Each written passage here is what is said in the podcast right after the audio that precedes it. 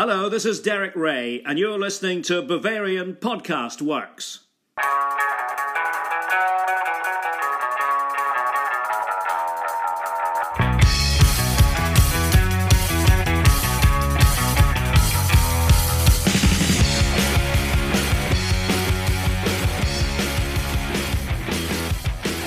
Hello and welcome to yet another episode of Bavarian Podcast Works live from quarantine.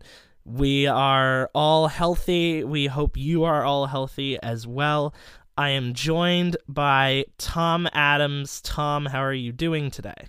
I'm doing well, hanging in there. It feels like it's day 60,000 of quarantine for me, but just trying to stay positive, stay upbeat, uh, and spread the positivity. So, um, yeah, hope everyone's staying healthy out there, following the guidelines wherever uh, you are, whatever they may be. Um, yeah, and keep warning others to do the same. And we are also being joined, as this is a very special episode of the podcast, by a great friend of ours, the original uh, co host of this pod, who has finally come back from the. Uh, from the uh, Pennsylvania State Penitentiary. Is that what it is that you were located at? Chuck Smith, how are you doing on this fine whatever day of the week it is? Well, after all that hard time, Jake, I, I am glad to be back. And with this uh, being a very special episode, I, I'm expecting to walk in and see like Tom doing a line of Coke and me just having like this disgusted look on my face. This is like an after school special, all gone wrong, Jake. Oh my goodness. Ugh. Tommy, please tell me you're not indulging yourself in any of that. But uh, as I mentioned, this is a very special episode because this Friday, April 10th, is the one year anniversary of this podcast being started, and we will talk about that a little bit more in the outro. But we have a lot of news to get to before that because while coronavirus has slowed down all of the sports action, it has not stopped the sports news. And first and foremost of that news, two major signings happening at Bayern Munich. We will get to arguably the more uh, hyped and more important one first. Hansi Flick has signed a long term deal to stay at Bayern until 2023. We have more Flicky Flocka at this club. It's a great thing to see, uh, in my opinion. He's done so well in every competition that Bayern was in so far this year, and there was a lot of speculation about whether or not there would be somebody coming in or not. So, Chuck, I'm going to start with you because it's your first time in a while being on. What was your initial reaction to this signing, and what are your thoughts on what it may mean for the near term future for Bayern Munich? I was absolutely ecstatic when I heard the news. I've been, you know, since the beginning of this new Flick era, I've been hardcore stick with Flick.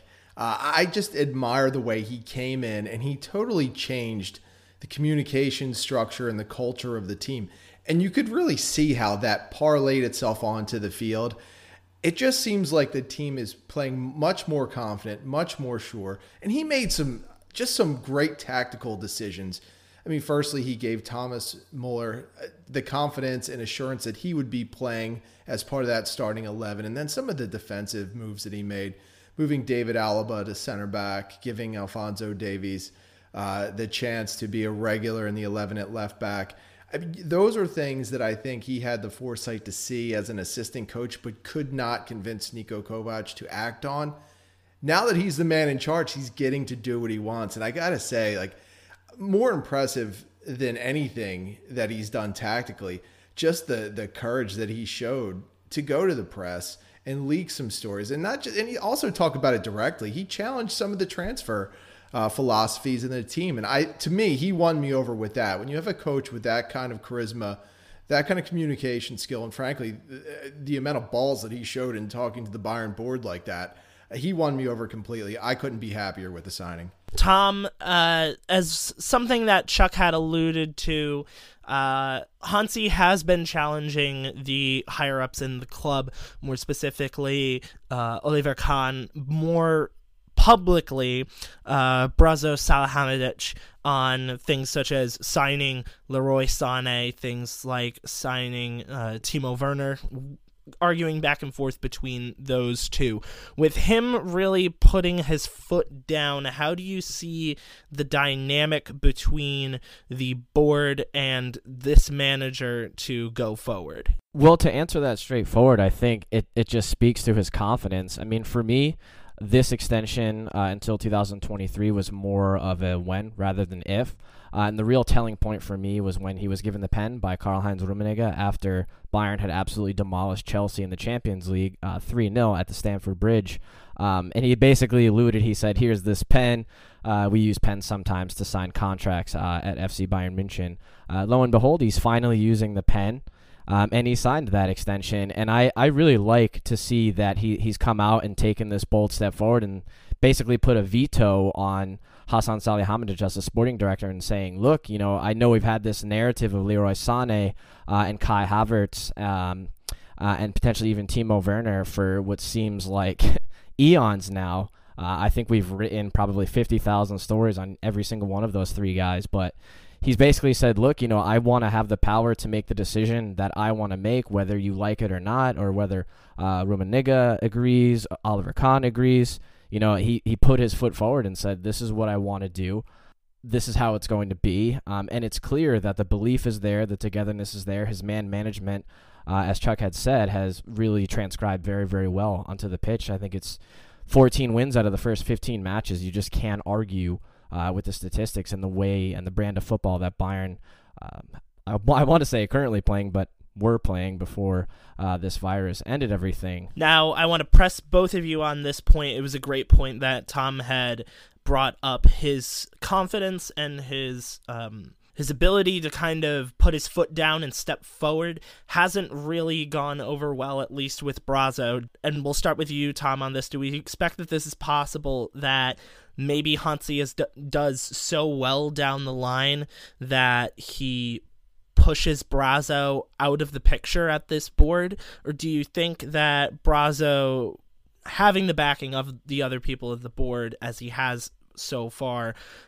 basically secures him in this job so much that it wouldn't go to what Jurgen Klinsmann has called the English model, where the manager is in charge of all of the transfers. I don't think it would eventually push him out, uh, so to speak. I do think that Salihamidzic is someone who oftentimes gets a worse rap than what it's worth. I don't think he does as bad of a job as some people uh, make him out. We have to remember he was one of the sole contributors and chief architects for getting Alphonso Davies um, to join Bayern Munich, and many of his, uh, I would say, the arguments against him would say, "Oh, you know, what else has he done besides that?" That's kind of his claim to fame uh, as sporting director, um, and and being put onto the supervisory board. But I guess I could go back to what I said about uh, really Hansi Flick stamping the foot down and, and showing his level of confidence.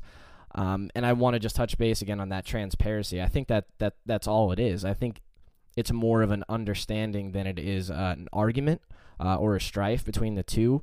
Um, and whether it's pressure he's also receiving from guys who are higher up than him uh, in Kahn and Rummenigge saying, look, you need to listen to Flick. Um, because he's saying the right things and what he wants now matters more than what you want.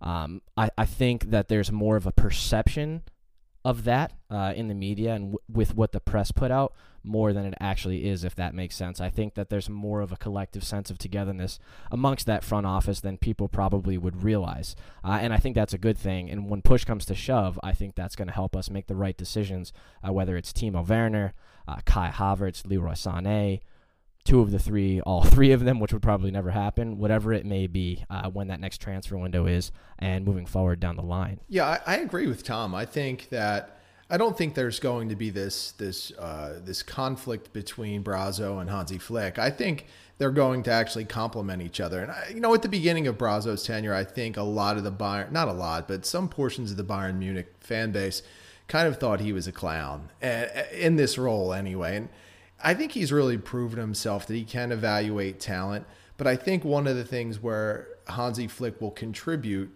is there's going to be the chance and the opportunity for Flick to dictate who he wants and try and help Brazzo see that and then go and get those players. I think that's a, a main point where Brazzo and Niko Kovac kind of failed. Niko Kovac had a certain brand of player that he needed. Uh, players that he wanted that Brazzo didn't agree with and ultimately did not go out and get. And I think in the end that hurt Kovac because I think he wanted to play a certain style of ball that he could not do with the team that he had. And then he just simply couldn't adjust. I think now Flick will be able to work with Brazzo. They'll they'll be able to cooperate, put together a plan, and get those players because everybody knows. I mean, Bayern has the bank to go to basically go out and get whoever they want, especially German players. And I think that this now this this collaboration that they have is really going to make an impact. And I think we'll see that this summer if things hold together financially. Yeah, to keep going on your point, like I think one of the things that kind of made me a little bit frustrated with Niko Kovac at times is not only that he tried to play a specific way and then couldn't adjust. It's that he recognized that way too late. And then after recognizing that, he wasn't able to keep a strong line of communication with the players to really find out what was wrong. And after really seeing what Hansi has been able to do with opening lines up and communication that's clearly what happened. You could clearly see night and day between performances in the Kovac era where they were good, not great, and the performances in the Flick era that being able to communicate with the players and find out what they want to do and what they feel most comfortable doing has been phenomenal and it's something that is great to see both as a player and as a fan right you have a player as a player's perspective you're happy that your manager wants to hear your opinion and finally listen to you. And it just translates into results on the pitch which we as fans absolutely love. Now there was another incredibly big contract signing that just came out a couple of days ago. My favorite player of all time the Raumdeuter is staying in Bavaria where he has been since 2008. Thomas Müller inked a contract also until 2023. And it really has come in line with this promotion of Hansi Flick to full time manager with that long term contract. And it doesn't really surprise me that that's the case because I think for the first time in the last three or four years, one, Thomas Muller finally feels appreciated fully at the club that he's always loved and always called home. And number two, as a result of his feelings of appreciation, he has performed far better than what we've expected. I would say probably since the like last like the year or two after winning the 2014 World Cup, I don't ever recall seeing a better Thomas Muller in those years since those two, right? Of course under Carlo Ancelotti, he wasn't really feeling it that well under Niko Kovac. He was being passed over for Philippe Coutinho, who's a great player in and of his own right, but doesn't exactly fit with this Bayern system. Tom, I'm going to start with you. What were your thoughts on this signing, and do you think that it's going to pan out in the ways that we all hope? My first thought would be, why did it take so long? Because I think this is a player who absolutely deserved the contract extension well before it was actually made. Uh, do I think it's any coincidence that he was the first player after Hansi Flick uh, to have his contract renewed of the players that are up for renewal, um, or I, sh- I should say, having their contracts expire at the end of next season. No, I definitely don't think that um, it, it it's any coincidence that it was him. I think it had to be him uh, just as you were mentioning, had had fallen out of favor with Niko Kovac, especially uh, the end of last season, the beginning of this season, was relegated to a spot on the bench, and then almost within. I, am pretty sure, actually, even at Der Klassiker, or was it Olympiacos or Der Klassiker, the first two matches that Hansi Flick took charge, uh, two assists, um, a couple assists after in the match against Fortuna Dusseldorf. It was almost as if Flick being put in charge just completely lit the fire back underneath him and he experienced quite the resurgence under Hansi Flick. Um, and I believe it was Jupp Heynckes who described Thomas Muller's play as effervescence that he has on the pitch. I think not only when he's performing well, if it's not him, as his nickname uh, alludes to, the Rom- Raumdeuter, he's creating that space for his teammates and making everyone else in the attacking third uh, that much more productive, namely uh, Robert Lewandowski up top. We've done several pieces on our on our website before about just how much more effective Lewandowski is when Thomas Muller uh, is on the pitch, and I think it's shown in the performances and the goals returned that Lewandowski has. It's unfortunate that this virus has has hampered the season in the way it has, because I think Lewandowski was on pace uh, to ha- perhaps equal or better Gerd Muller's 40 goal season record, uh, and that's not an easy task to do. Muller had to be him, had to be the first player to get the contract renewal. Let's see if more follows suit. Um, still surprised it took as long as it did, but nonetheless, I'm very thrilled that he was the first player to have his contract extended just a few days after Hansi Flick. Now, one of the things that I kind of take a look at is that they've signed him up until 2023, and as much as I do love Thomas Muller as a player, that means he's under contract until he turns 34 years old. Chuck, looking at that age, looking at that number, do you think that there should be a little bit of a pause from Bayern Munich fans assessing a little bit more of a risk that that move might be, or do you think that it's just what the board needed to do in order to make sure that he stayed there? I think it was the perfect solution for both sides, honestly. Muller's style of play is not one that relies on speed. It's not one that relies on power. I'm not saying he's not fast or that he's not strong. I mean, certainly he's a world class player, so he's got those elements to his game. But he is a player, like Tom said, who exploits space, who makes his teammates better, who finds ways on the pitch to make the team win. And that won't change over the next, what, three years? he's going to be a great player for Bayern. They've always been better when he's on the pitch. And I think what this allows Muller to do is ease his way out.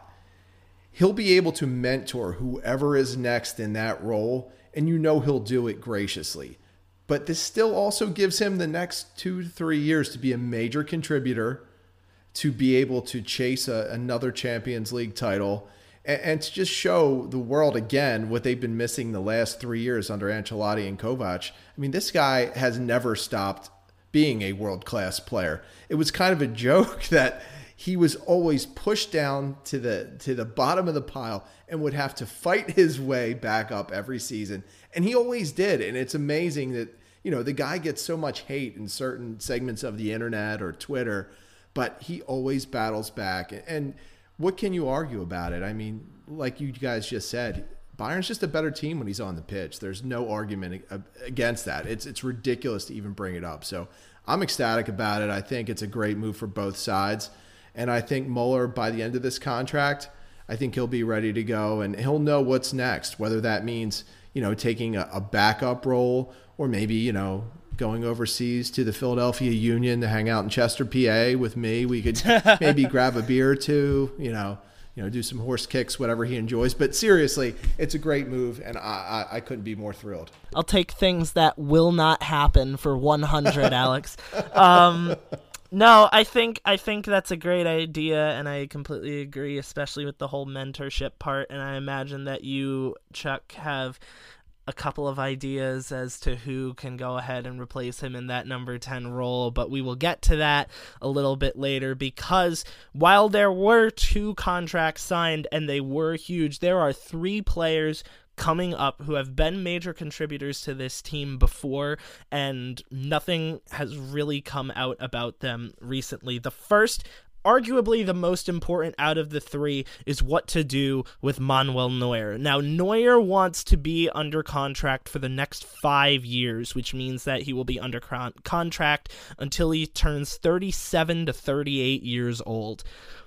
And as much as I love him, I don't want to have another Gianluigi Buffon situation where we have a keeper signed going into his 40s. We have a lot of great talent in that goalkeeper position. We have a gl- we have a overbearance of talent in that position, right? We don't want to make sure that any of that atrophies and goes to waste, especially one like Alexander Nübel, who might be the future, especially somebody like Christian Früchtl, who has been with this team and has been kind of touted as the heir apparent. Now, to that five year point, Bayern have countered with three.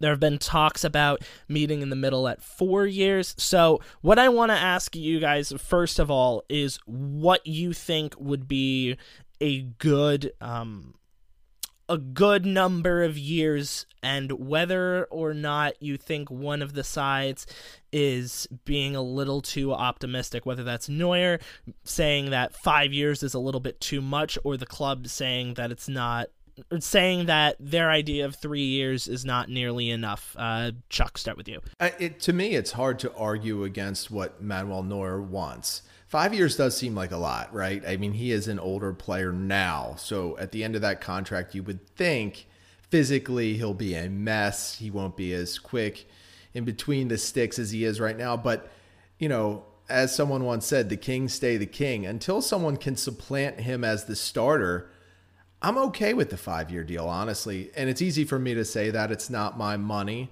But so you know, let's just say he has three more great years, and then that fourth year he starts to decline.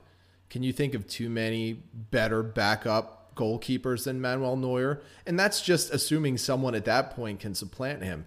From what we've seen from Alexander Nubel, I'm not even so sure in four to five years he'll be able to do that. So I'm okay with it. When we start to see Neuer decline to the point where he does not look like himself, and I think a lot of us thought we saw that last year or maybe even the year before as he battled injuries. But right now, he's been solid all season. And I think he's really made the case. And again, it's not my money, but I'd happily spend it on a five year deal for him and just roll the dice to see what happens. At worst, they already have Nubel. And if he's as good as he's supposed to be, and again, I haven't seen that out of him yet, then he'll be ready. But, you know, as of now, I'm okay with Neuer for five years.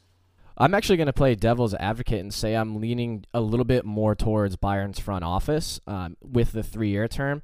I think we have a little bit of both parties uh, in a bit of a, or I should say, a little bit of an integrity joust. There's so many moving parts to this. Uh, and the first question I would have is, you know, is it uh, Neuer himself pushing for the five years? Is it his representatives? Uh, is it his agent? You know, a, a lot of the contract talks uh, uh, from an agent's perspective, can go towards how much of a cut is said agent going to get uh, with a certain deal. You know, so you wonder if it's coming from him himself, his representatives, a combination of the two. Um, sometimes we'll never know. Uh, we can read certain things, and you know, we can hear things coming out of his camp. We just don't know exactly who it is who's pushing for the five years. Um, but where, why I'll side with with Bayern. Um, you know, especially with his injury history over the past two seasons with that metatarsal uh, in the same foot. Yes, there's a there's a gray area there, uh, a huge question of did we rush him back uh, potentially. Um, putting re-injury at severe risk, and obviously we know that's exactly what happened. Uh, and Sven Ulreich had to deputize most of the season that Jupp Heynckes came in uh, for his rescue act. So I think Bayern are looking at that. They're saying we've already signed Alexander Nubel from Schalke. Uh, we've had a clause in his contract where we said he'll get at least 15 matches uh, in his uh, debut season for Bayern. Um, whether there's wiggle room on that, we don't know, but obviously we all know that Manuel Neuer was not very happy to find that that was a clause in Nubel's contract for Bayern. But so there's a little bit of that too. They obviously expect him to play a certain part uh, for Bayern, whether it's next season, the season after that. Um, but again, there's just so many moving parts to this. You you've also had Sven Ulreich who said, you know, if I'm not sold, I'm going to stay hunker down to do my best to be uh, the backup goalkeeper at Bayern Munich, whether that's to Manuel Neuer or Alexander Nubel. I don't care. I'm going to do my job, put my head down, um, and do it to the best of my ability. So you have a very, uh, I don't want to say tense, but a very complex situation with with three keepers who all kind of want to be either the starter starter or the backup. And then the, the other thing too, as Chuck had alluded to, it's almost like clockwork. Nubel signed the contract for Bayern and then just really hit a rough patch of form for Schalke and David Wagner even uh, relegated him to the bench on several occasions. I'm pretty sure even including um, the match at the Allianz Arena and in the DFB Pokal quarterfinals, if I recall correctly. Um, and he played Schubert instead. So there's just a lot of very, very complex moving parts to this. And I think it looks a little bit worse than it actually is. I think it's Bayern's front office, Neuer and his camp kind of feeling one another out just to see uh, where they can compromise, find some middle ground. I don't know that that will happen. We'd like to just say, okay, we'll split it down the middle. We'll say four years. But um, obviously, it's not that cut and dry. It's not that easy. There's a lot of semantics, a lot of fine details that go into that. So, but I always say that the crest on the front of the shirt is way more important than the name and the number on the back. So I'm going to side with Bayern and say that a three year extension gets made. Um, and we'll see what happens. I kind of agree with both of you in some regard. I agree with Chuck that over the last couple of months that you can't really argue against the fact that Manuel Neuer has had a resurgence and has once again become one of the best goalkeepers in the world and who would want to argue against something like that. But I kind of agree with Tom at the exact same time because no matter how good Manuel Neuer has been this year and how good he may be for the next couple of years down the line, the aging question and the metatarsal question will always be hanging over his head as not an if but when scenario. And that's kind of why I'm a little bit apprehensive about this. And I agree, like, with the with the massive amount of talent behind us that we can't exactly rush into this scenario, which is why I wouldn't be shocked to find out that Neuer doesn't sign a contract until June or July or maybe even August of this coming year because I think that this Bayern board really needs to take a long, hard look at their future scenario. And with Brazzo and the board saying that they're not going to loan any of the goalkeepers out. I don't necessarily think that's going to be what they do in the long run. I think that may have been just a ploy to try to say, listen, if Neuer does end up leaving, we don't want to commit to trying to get rid of these players, which kind of makes sense in my mind. Uh, the next person we're going to go ahead and jump to now is Thiago Alcantara. He's been one of the best players in the world so far this year. And while he hasn't really stood out on the goal sheet, as we know, football is a game of more than just goals and assists and saves. It's a lot about passing and build up, and there really hasn't been anybody that's been better at that in the year 2020 or even in this entire season than Thiago. He's been really good when it comes to through balls and key passes. He's been an integral part of the system that Hansi Flick has put forth. And even when Niko Kovac was in charge, he was integral there as well. There have always been rumors, though, about him wanting to go back to Spain, about him wanting to go back to Barcelona. What I am wondering, because Bayern does have two things on its plate. One, they have some younger, up and coming talent in ball distribution who may not be at the same level as Thiago right now, but they have the potential to get there. I'm specifically looking at Leon Goretzka and maybe even Michael Cuisance if he does really well over these next couple of seasons. Maybe he goes out on loan and he gets some great time out there. Do you think that Thiago is somebody that the Bayern board can pass up on? And if so, do you think that they would be fine without him or they would need to bring somebody in? If you think that they do need to bring somebody in, who would you suggest? Tom, we'll start with you. I definitely don't think Thiago is a player that Bayern can pass up. I know that you and I, uh, me in particular, have spoken quite extensively on this podcast about just how effective Thiago has been under Hansi Flick. And, you know, a lot of it comes down to Flick and Joshua Kimmich's preference to play Kimmich as that natural holding number six in midfield, deputizing Benjamin Pavard at the right back position. Back when Niko Kovac was manager, there was always that discrepancy. Where do I use Kimmich? You know, I want to continue using him at right back, even though he himself has a preference to be playing in that central number six role. Um, and as I've always uh, ranted about and gone on about on this podcast, having Kimmich in that natural six role has given Thiago all the freedom in the world to be the Thiago that we all know and love. and that is getting forward more, being able to have more freedom with his distribution because he's one of the best passers of the football in the game, let alone on Bayern's squad.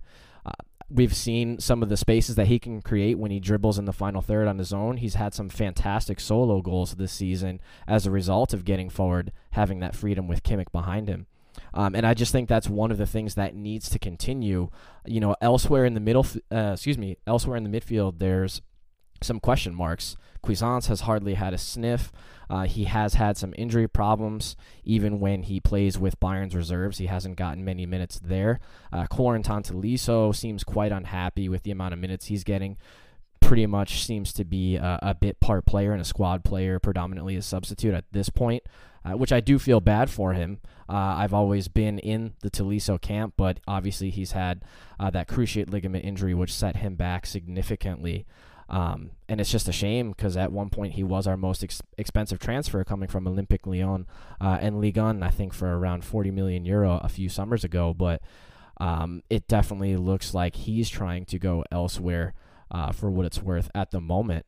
Um, so I would love to see Thiago get, I mean, at this point, just as much of a, as long of an extension as Bayern can get out of him just as you had mentioned, you know, a lot of those Spanish players they do like to bring their careers full circle and end uh, in Spain or wherever it is they're they're actually from. I guess I should have said Latin American uh, instead of just uh, Spanish, but you know, a lot of those players do like to do that, whether it's uh, South America, Central America, Spain. Uh, whatever it may be, and you know you can't blame him for wanting to do that if that is what he wants to do and what his family wants to do. But um, I think Bayern need to do everything in their power to hold on to him for as long as they can because you can just think about the prospects moving forward. You know, whether it's next season, the season after that, if we still have him in the mix, zinging passes to, oh, I don't know, Timo Werner, uh, perhaps even Kai Havertz in front or Leroy Sané, whoever it winds up being when that saga is finally over you know, I just think that's just going to be um, something very savory and a sight to see with all the pace we have up front. Yeah, I mean, I, when I look at the situation, I think it's a no-brainer to bring Thiago back, and and I was always uh, one of the people that thought he would be leaving at the end of his current contract. I, I thought he would want to go back to Spain, or even go play for Pep Guardiola again. But I mean, you you really can't argue with his performance you know, I think that he plays an integral role on the squad. And, and while I am a Leon Goretzka fan, I think that, uh, you know, the the performance that Thiago has had this season really made his case. But, you know, that's a great problem to have, to have Leon Goretzka, Thiago, and Joshua Kimmich as three players for two spots. I think that that gives Bayern some good effective depth. Uh, Cuisance might be on the outside looking in. But right now, I think you know the way things are setting up. If Tolisso and Javi Martinez both leave, I think they have a pretty good uh, set of midfielders, and it's not the overabundance that we've seen in years past, where there were midfielders having to sit in the stands that would be starters on you know most other top ten teams in Europe. So it, it's a it would be a great move to bring Thiago back. Uh, it would create a little bit of a headache, but it's one of those things that I think Hansi Flick can manage, and I think that's exactly why they hired Flick. He can handle these types of situations with his communication and how he manages the players. Now, last player I want to talk about before we hit our break is David Alaba. Now, Alaba is a bit of a weird one because he has had a bit of a role change in the last couple of months, specifically along that left back position. With the injury to Luca Hernandez, there has been a need for a center back, and Alaba has filled that tremendously. At the same time, Alphonso Davies has come out as probably one of, if not the best young left back or maybe even one of the best left backs, just period, in the world. It's going to be tough for Alaba to go ahead and slide back into that position. Now, what we have to consider is that a, a backup center back is something that Bayern has kind of needed over these last couple of years, and there are two center backs on a field in the in the formation that Bayern Munich enjoy playing, right? what we're kind of what I kind of want to ask about with you guys is that number one, one of them would have to be Niklas Süle, right? And the second one is kind of a debate right now between a healthy Luca Hernandez and a healthy David Alaba. Add in the speculation about possibly going after somebody like Ibrahima Konate or Dayot Upamecano. And it kind of just begins asking yourself the question of whether or not Bayern necessarily need to sign David Alaba to a contract extension, right? Because you have Luca Hernandez, who is our club's most expensive transfer ever, who also has the ability to play at left back. So, say if something terrible happens to Alphonso Davies, right? It's not necessarily certain that David Alaba will move back to left back over Luca Hernandez. So, do you think that David Alaba is either necessary or uh, needed at center back, right? Or at left back?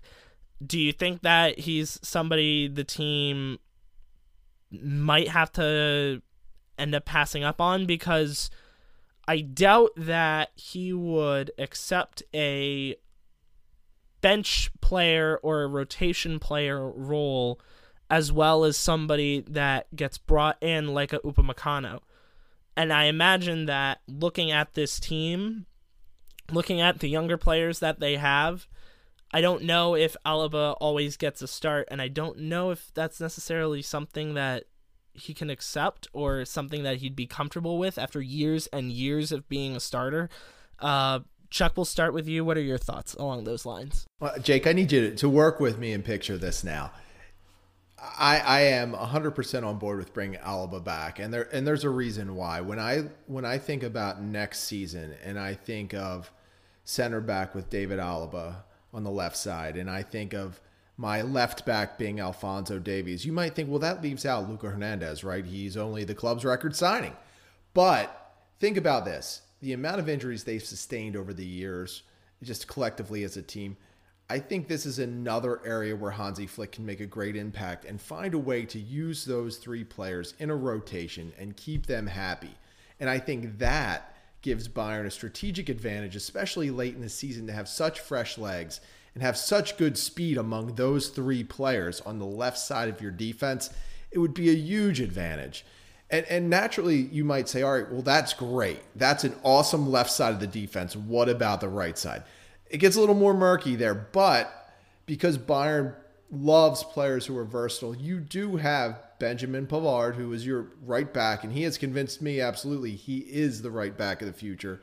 You have Niklas Süle, who, if he can come back from his injury and play at the level that he was, he is a rock solid starter. And then you always have the option of dropping Joshua Kimmich back if there was another Süle injury or if you need to shift him to the left side for whatever reason there is depth and versatility. So while it may seem that adding Alaba to the mix of players who Bayern is seemingly already committed to might create a bit of a logjam, I think this is this would be a great move. And I think Flick could manage it in a way that would keep all of the players happy. And an important thing to remember is, and not a lot of people know this, Alaba is one of the veterans in the locker room who really does work with the young kids. When you talk to Alphonso Davies or you hear Chris Richards talk, Alaba is the mentor to those guys. It's not like they came in as a threat to him and he was, you know, put off by them and wouldn't help them. He did not give them the Brett Favre to Aaron Rodgers treatment. He welcomed them, he accepted them, and that you really can't put a price on, especially at a club that preaches, you know, club over, you know, personality the way that Bayern Munich does. So Tom, like after we heard all of that convincing argument from Chuck, I kind of agree. I do like that, but again, a question that I would have is after being a veteran, after being there so long, is he going to be able to willingly accept the possibility that he might not play as often? Do you think that that's something that he'd be able to acquiesce to and be okay with? I think there's uh, been reports that said uh, Hansi Flick and Hassan Salihamidzic have actually sat down and said, look, you know, moving forward, we want you, David Alaba, to continue to be the center back because I think they're very, very pleased with all the work he's done. And I'm looking at this thinking that Alaba, in the contract negotiations, if and when uh, they take place, I'm sure that discussions have already taken place.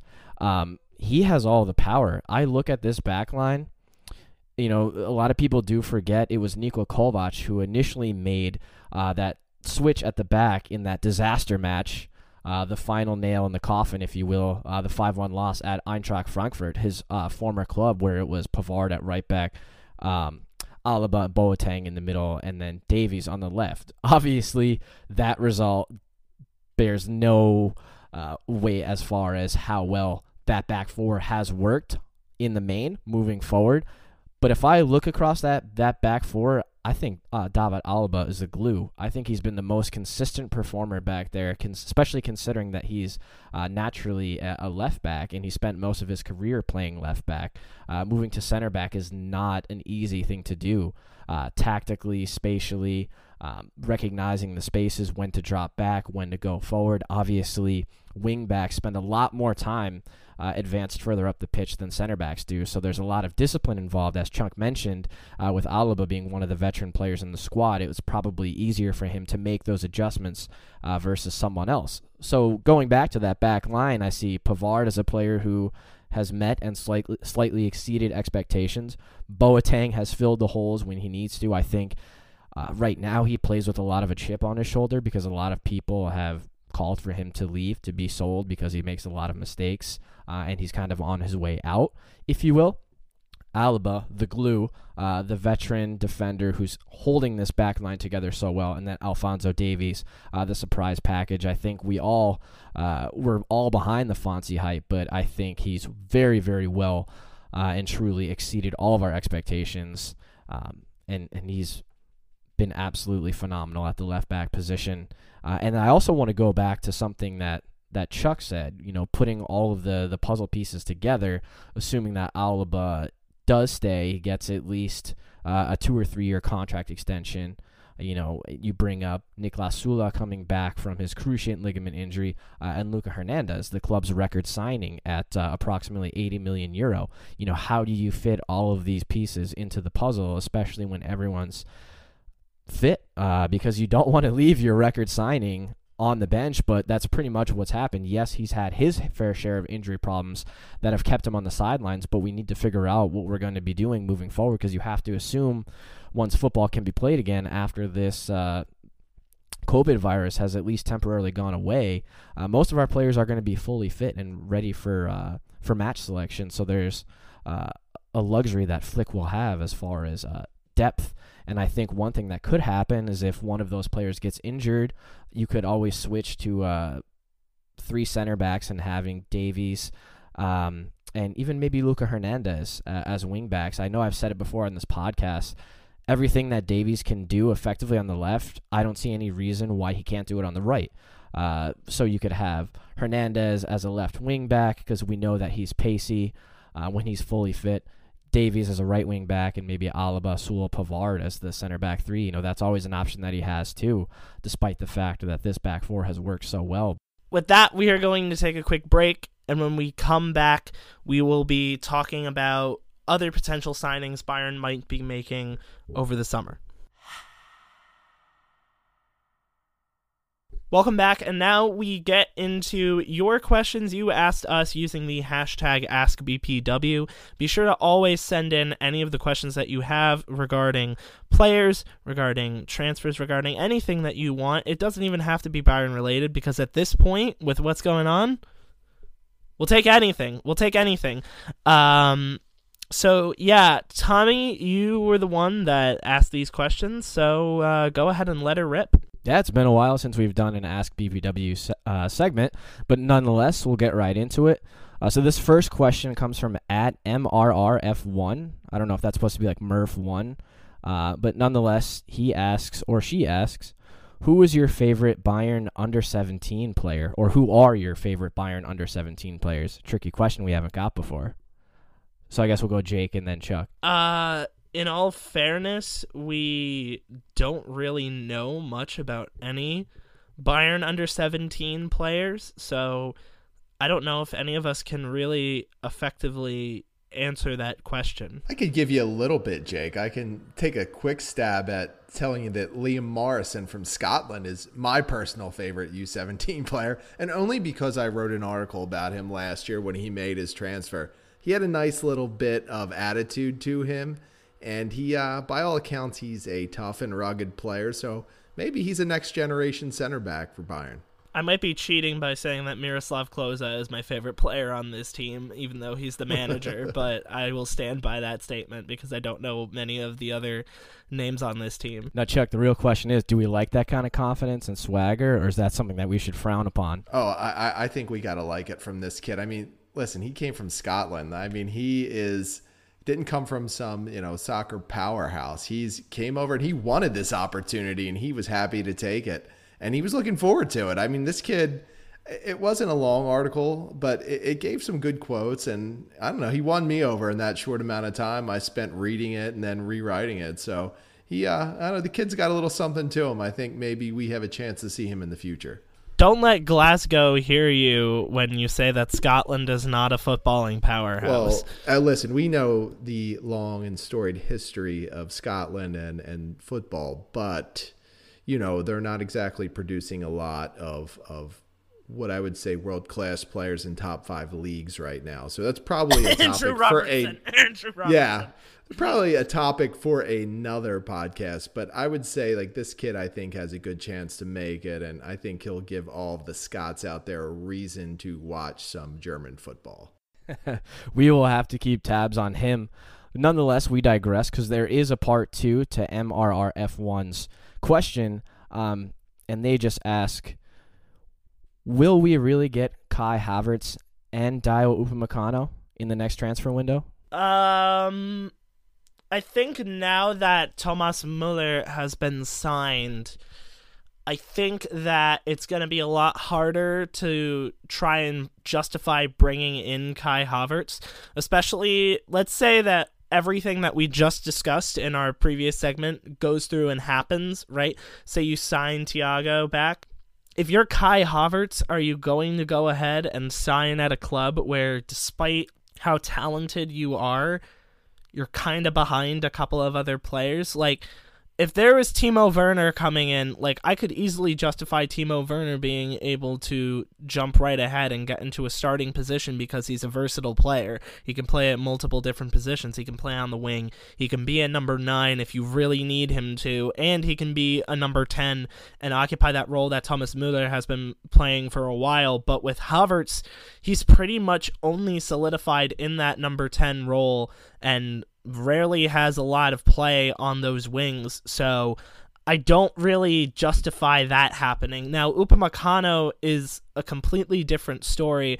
I think that Upamecano would fit the mold at Bayern Munich, but I don't know necessarily if another center back is somebody that we need. We'll take I'll take him. If we could get Upamecano for under 35 million euro, I would be more than willing to jump on that price tag. Yeah, I kind of you know, I would stray away from Upamecano, although I, I do acknowledge he's a, a very good talent. I, am kind of falling in the camp of wanting to see either Chris Richards or Lars uh, Lukas Mai break through with Bayern. Uh, as for Hot Havertz, I, I'm a huge fan. I don't think this is the year that Bayern needs to make that splash. I think the coronavirus actually helps in this situation. His contract does not uh, expire until 2022. This gives another year for Bayern to sort out its finances. And honestly, it gives Leverkusen a year for Havertz to go out, show his talent once again, and maybe get his price back up to where it should be. Because I just don't think he's going to warrant any club spending nine figures in this transfer window, given the current financial climate. The other thing I wanted to add before uh, you hop in there, uh, Tom, to kind of piggyback off of Chuck's point is I don't necessarily know if any club would be willing to go ahead and fork out a lot of money for him. I know that he's been linked with clubs like Borussia Dortmund and Real Madrid and Barcelona and Manchester United in the past, but I don't necessarily see any of them really desperate for somebody in that number 10 position, let alone being able to fork out the massive fee that Kai Havertz would demand. So I personally don't think that Bayern need to go out and get him for fear that he would go to somewhere else. And I don't necessarily think that another year at Leverkusen is the worst for him. Yeah, just just to kind of finalize the thoughts too, Chuck. I think you had written the piece the other day, um, speaking about Hansi Flick and Hassan Salihamidzic. Um, agreeing to bring either Timo Werner or Leroy Sané uh, to Bayern as one of the main signings whenever this next transfer window takes place. And I think that does kind of effectively put uh, Havertz out of the question, at least for this summer. I know those were the big three players that have been linked with us for what seems like ages now, but the coronavirus is obviously uh, raising a lot of question marks as to what the landscape of the next transfer market is going to look like. Um, and I think it's clear at this point, especially now that Hansi Flick has put pen to paper, uh, we have a long term plan for the future in place as far as the front office and the coaching staff is concerned. Um, I think it's going to be either one of uh, Timo Werner or Leroy Sané as that attacking player. And I think that everything we had talked about earlier with uh, David Alaba, uh, especially when uh, Luca Hernandez and Niklas Süle are fully fit and back in the fray, um, I think that going in the market for uh, another center back at the moment uh, might be uh, a bit premature, especially if Alaba does wind up getting a contract extension, whether it's for one year, two years, three years, whatever it may be. So while Upamecano is a top class center back, I think that's uh, not something that's on the top of our priority list at the moment. So without further ado, we'll shift into the second question uh, that we're going to do here for Ask BPW, and it's from at Eden Jackson Eden. So nice, he had to say it twice. And they ask, is there any truth to the rumor that Bayern is interested in signing Jonathan David um, Canadian international, and he plays for uh, KAA Ghent uh, in Belgium. I'll take that one first, Tom. Uh, yeah, I, I, don't know that it's a that David would be a a signing that Bayern needs to make this summer, but I think it would all depend on what happens with Timo Werner or Leroy Sané, and that probably goes for just about any signing uh, other than those two that Bayern would potentially make. Uh, I think David is a he's a nice prospect. I think he actually has a lot of great potential. But again, I'm forced at looking at what Bayern has in house now with Lewandowski, uh, with Zirkzee, and with my boy, the ARP train there. So I like their young strikers. I like their number nines and, and where Bayern is at as an organization. I, I think it's kind of redundant. I'm sure David could probably slot out to a, a wing position as well, but then that would just confuse the hell out of me to have David and Davies together. I, I would be all over the place. So I'm, I'm more comfortable letting him slide by and that being a transfer that, that Bayern does not partake in. Jake? I don't necessarily know if Jonathan David is somebody that we necessarily need at the club. Of course, we would always go ahead and love to take uh pacey winger and Jonathan David definitely is that but I think that he kind of needs to prove himself at a slightly larger club than Ghent. Now, I know that's a bit of a double standard talking about how Alphonso Davies is uh is really really good but he started out in Vancouver. Uh, though it's I, I I don't know. I just I personally think that David needs a little bit more time. But I, I think if you started him out at another club and then saw what he had later on, then I think that it would definitely be something that uh, Bayern should look into. Yeah, it's just overkill at this point, right? Like, how many young strikers do you need? It's just where where are they all going to play? It's I, I think they can just pass on David for now, and if he proves himself somewhere else and has great success, by all means, then they can make a purchase. Yes, just as both of you had just alluded to, I apologize. I should have added the context uh, initially attached to the question. The reports did stem from a Dortmund-based newspaper, uh, Nachrichten, which select which uh, suggested that Bayern, uh, Borussia Dortmund, RB Leipzig, and Arsenal were all keeping tabs uh, on David. So just as the two of you had mentioned, uh, both Dortmund and Leipzig have a fantastic history of developing younger talent, so it might be uh, a lot more beneficial for him to go to one of those two destinations. As much as we don't want our rivals to be beefed up, but again, there's just not a lot of room in Bayern squad at the moment uh, for him. As much as the uh, the headlines would read well, as the you know in us developing yet another Canadian superstar, but hopefully he uh, he goes somewhere else, makes a name for himself, and then we can uh, circle back to keeping tabs on him. The last question we're going to look at for Ask BPW comes from at you play a what uh, from Josh Bishop. Um, and he asks, at what point will Bayern Munich media and fans normalize Benjamin Pavard as our starting right back of the future? I'll take that one first. I don't really. I really don't think that Pavard is the right back of the future at Bayern because there are a lot of things that he needs to develop and understand before we can really go ahead and give him that title. He's shown a lot of defensive weaknesses at the back line, not only just as a right back, but as a center back as well. Uh, I don't think that he's bad per se, but for right now, I think he's passable. On a fully healthy Bayern Munich team, I don't know if he would get a pass. And now, here's my basic question that I would like to ask in this scenario. Let's take another right back, right? Let's hypothetically take another right back. Let's call it Achraf Hakimi or Lukas Klostermann. If you look at the two of them, they do very well playing the exact same role that Joshua Kimmich did while he was at right back, right? Pushing up the wing, etc., etc., being able to shut down defenders, being able to shut down wingers, right? Do you see that similar capability in Benjamin Pavard? That's my question. I personally don't. I think that he works for what Bayern is playing at right now, but I just don't see myself giving him that edge against any other player that is currently there. I think that he has a great opportunity to fill in at center back if there are any injuries or play that right back position a little bit more consistently as of right now. I don't know if that'll happen further on if Bayern has that opportunity to go out and get reinforcements. Yeah, see, I think I, I fall more in line with I'm getting close to making that commitment to Pavard. I, was really disappointed at the way he played as a center back, both at Stuttgart last season and at the beginning of, of this season. I thought he really struggled defensively, like you said, Jake.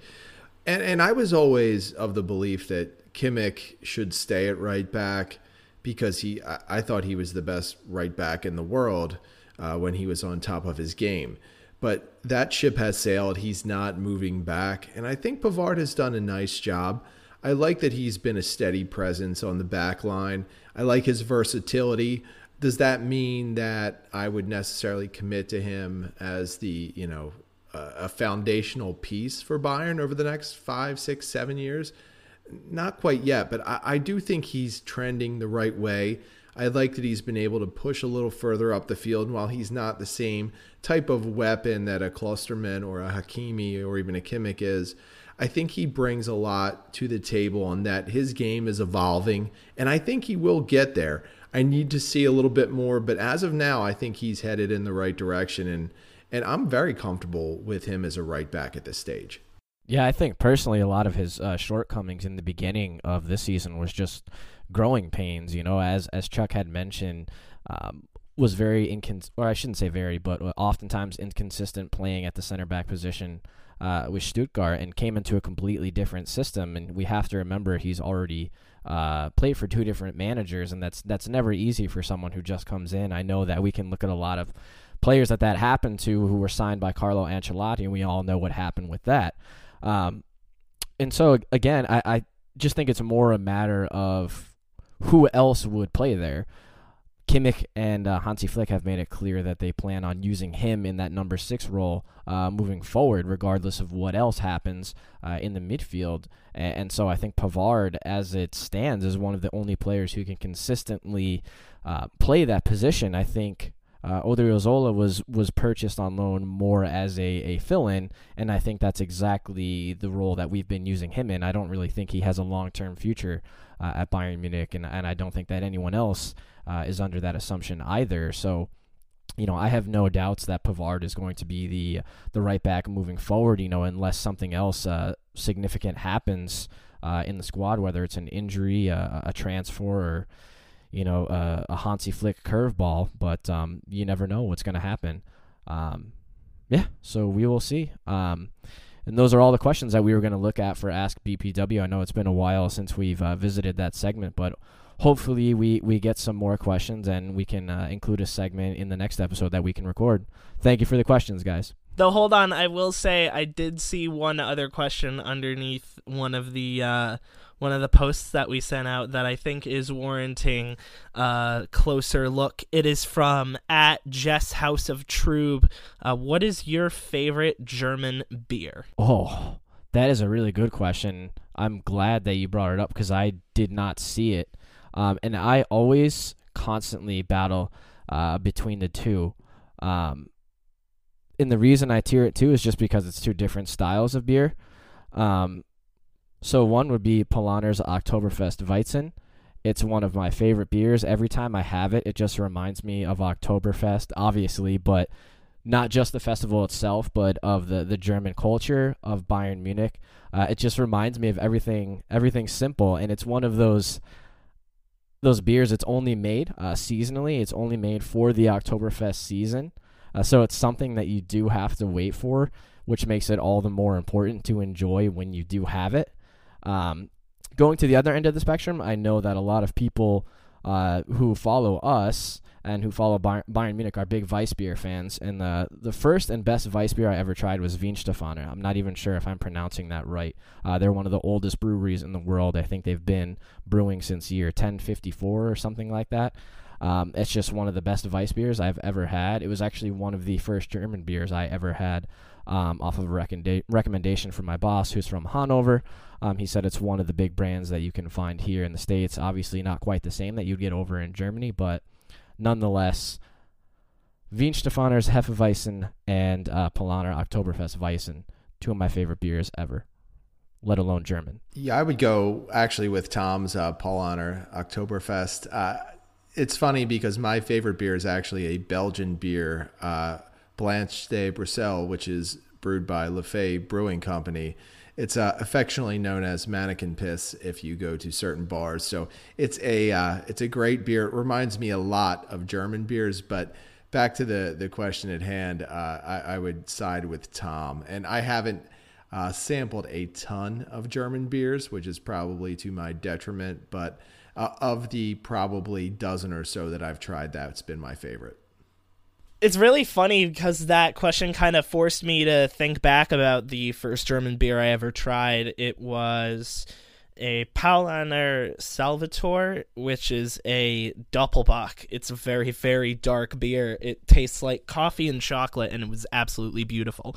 If we're talking Oktoberfests, I will have to side with all of you and say Paulaner because out of the bottle, uh, Spaten's Fest is way too carbonated, and I kind of dislike that. Uh, I find Paulaners to be a lot richer and a lot better. If we're talking like everyday German beer, uh, back in Syracuse, there's a um, beer garden called Wolf's Beer Garden, and whenever I would go down there for games, I would always, always, always order myself a Francis Franziskaner Weissbier. Uh, for some reason, that was probably one of the first Weissbiers that I fell in love with. Uh, so I will have to say that my favorite uh, everyday German beer is Francis Franziskaner and that I think I first heard about that one from our boss John Dillon talking about how much he enjoys that. So, uh, shout out to John. Greatly appreciate that recommendation. So we've come to the end of this episode, and one of the things that I just wanted to say before we end it was something I alluded to at the beginning. This is our one year anniversary episode. Now for everyone that's been listening to us since the beginning, you know that a lot of changes have happened, both uh, in personnel and in uh, how we present this show. Uh, whether that means we're finally understanding pronunciations of German words, uh, whether that means we adapted our content, whether that means we split off our content into different things. And over the year, it's gotten to be a lot bigger than I honestly ever thought that it could have. And one of the things that I had alluded to back in October when I wrote the post when we hit 50,000 subscribers or 50,000 downloads was that that was the goal I had set for myself for one total year. And now here we are. It's been one year, and we kind of got derailed in the middle of the coronavirus. But things currently stand where we have 95,000 downloads. I fully believe that had this not happened, we probably would have been able to eclipse 100,000 at this point. We don't hit 95,000 in the midst of all of this if it isn't for you guys out there. We were at about 90 at the midpoint of February right? And from that moment on, the world started to change dramatically. And the 5,000 downloads that we had gotten since then, with the limited content that we had put out, just kind of proves to me that we have a dedicated following around the world that really enjoy what we produce. And so, what I want to say to everybody first off is thank you for listening. Thank you for your feedback. Thank you for the time and effort that you've given to us. We greatly appreciate it. And let us know how we can change to make it better for you because this is a fan blog and as a fan blog, we we are we are slaves to those that we serve. We serve the fans more than anything else. Uh, and what you guys have done for us is you've grown us to be one of the five biggest English language Bundesliga podcasts in the world. If you look online and you just look up German soccer podcasts, we're usually in the top five, along with uh, such great podcasts as uh, Raphael Honigstein's Steilcast that he just recently started with The Athletic, whether we're talking the Yellow Wall podcast, uh, whether we're talking many other different producers and people that I forgot to mention in the last 20 seconds.